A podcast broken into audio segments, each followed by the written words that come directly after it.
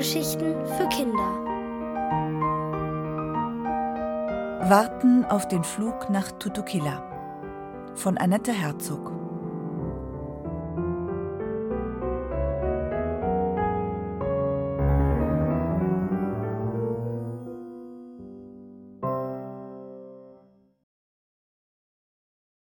Hosen für einen, der friert.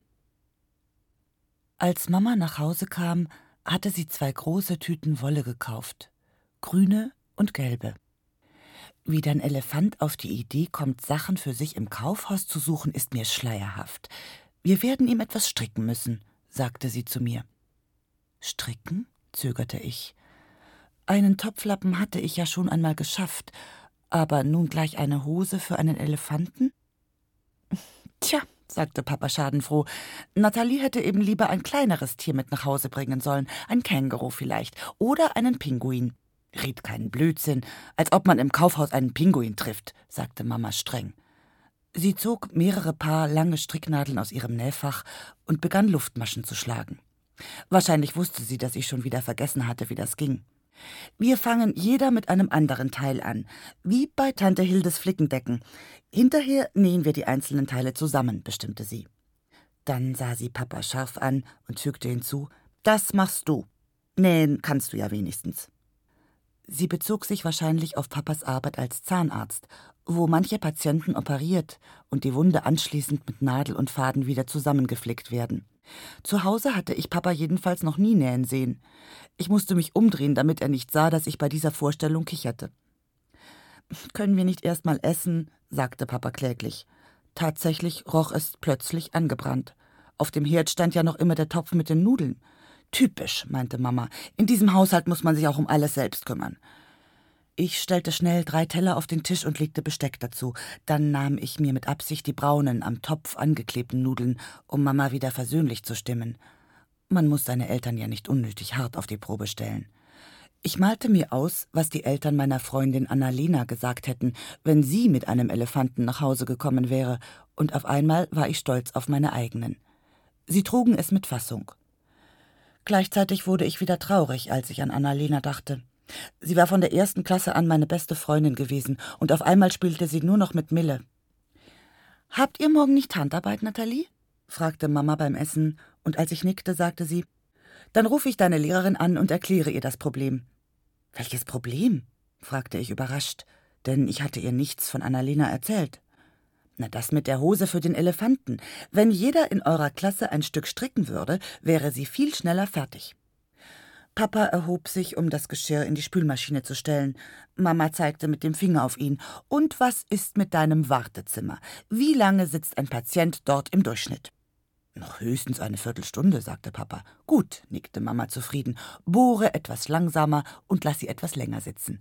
Wir legen Wolle hin und jeder, der wartet, muss stricken.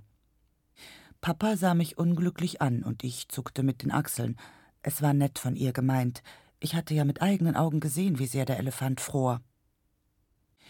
Ich kann besser stricken, wenn ich mich dabei unterhalte, sagte ich und ging mit einem Knäuel gelber Wolle hinaus, um dem Elefanten in der Garage Gesellschaft zu leisten. Er war gerade dabei, mit seinem Rüssel in Papas Käferhandbuch zu blättern. Mit so einem Auto könnte man natürlich ebenfalls nach Tutukilla fahren, sagte er. Was wollen Sie denn eigentlich dort? fragte ich und hoffte, dass er mir meine Neugier nicht übel nahm.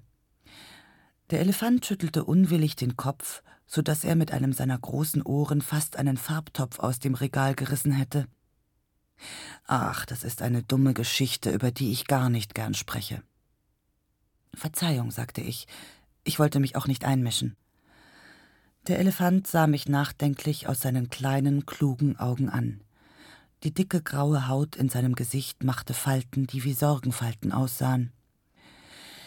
Ich muss nach Tutukilla, um mich zu entschuldigen, sagte er dann und setzte sich. Auch ich ließ mich neben ihm nieder.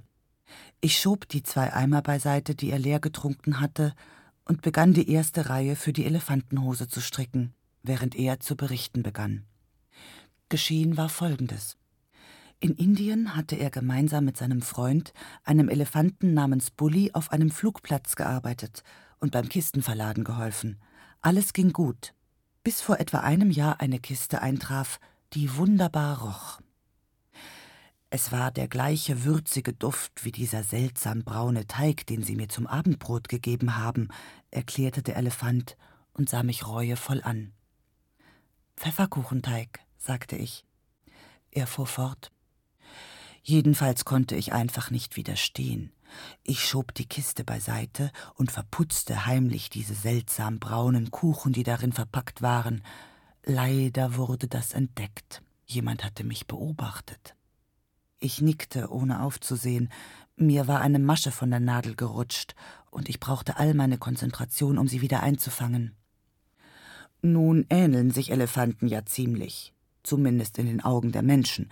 Die Schuld wurde Bulli gegeben, warum ist schwer zu sagen. Vielleicht, weil ich mehrere Sprachen kann und als gebildet gelte. Bulli stritt zwar alles ab, doch keiner glaubte ihm. Und das Schlimme ist, ich hätte die Wahrheit erzählen können, aber ich habe mich zu sehr geschämt, um es zu tun. Ich sah von meinem Strickzeug auf. Der Elefant kratzte sich mit seinem Rüssel verlegen hinter dem Ohr. Mir war die Sache so peinlich, dass ich Bulli fortan aus dem Weg ging erzählte er weiter.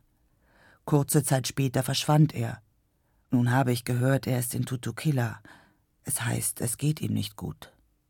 Oh, sagte ich. Dass ein so netter Elefant zu so etwas in der Lage war, überraschte mich doch. Er machte eine lange Pause, bevor er seinen Bericht beendete. Ich muss ihn wiederfinden. Ich will mich bei ihm entschuldigen. Er war mal mein bester Freund. Der Elefant schloss die Augen. Ich hoffe, er verzeiht mir. Ich hoffe, er kommt wieder mit. Ich war so beeindruckt, dass ich mehrere Reihen gestrickt hatte, ohne es selbst zu merken. Der erste gelbe Streifen war fast drei Zentimeter breit geworden. Soll die Hose gestreift sein? fragte ich vorsichtig, und der Elefant nickte. Sehr gern. Dann kommt jetzt Grün dran, sagte ich, und die grüne Wolle liegt im Haus. Ich bin jetzt auch sehr müde, gab der Elefant zu, vielleicht sollten wir besser schlafen. Ich gab ihm recht. Es war bereits Viertel nach neun. Über der Garage blinkten die Sterne am Himmel, in unserem Garten glitzerte der Schnee. Ich schloss die Garagentür hinter mir und schlich mich ins Haus. Als ich am Wohnzimmer vorbeikam, hörte ich Stricknadeln klappern. Es klang nach mehr als einem Paar. Hatte Mama Papa etwa das Stricken beigebracht? Ich wunderte mich kaum noch. Wenn man einen Elefanten im Kaufhaus treffen konnte, dann war alles möglich.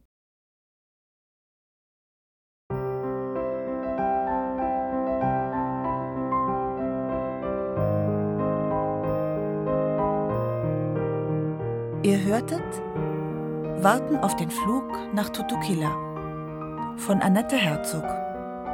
Gelesen von Martina Gedeck. Hörgeschichten für Kinder in Radio und Podcast.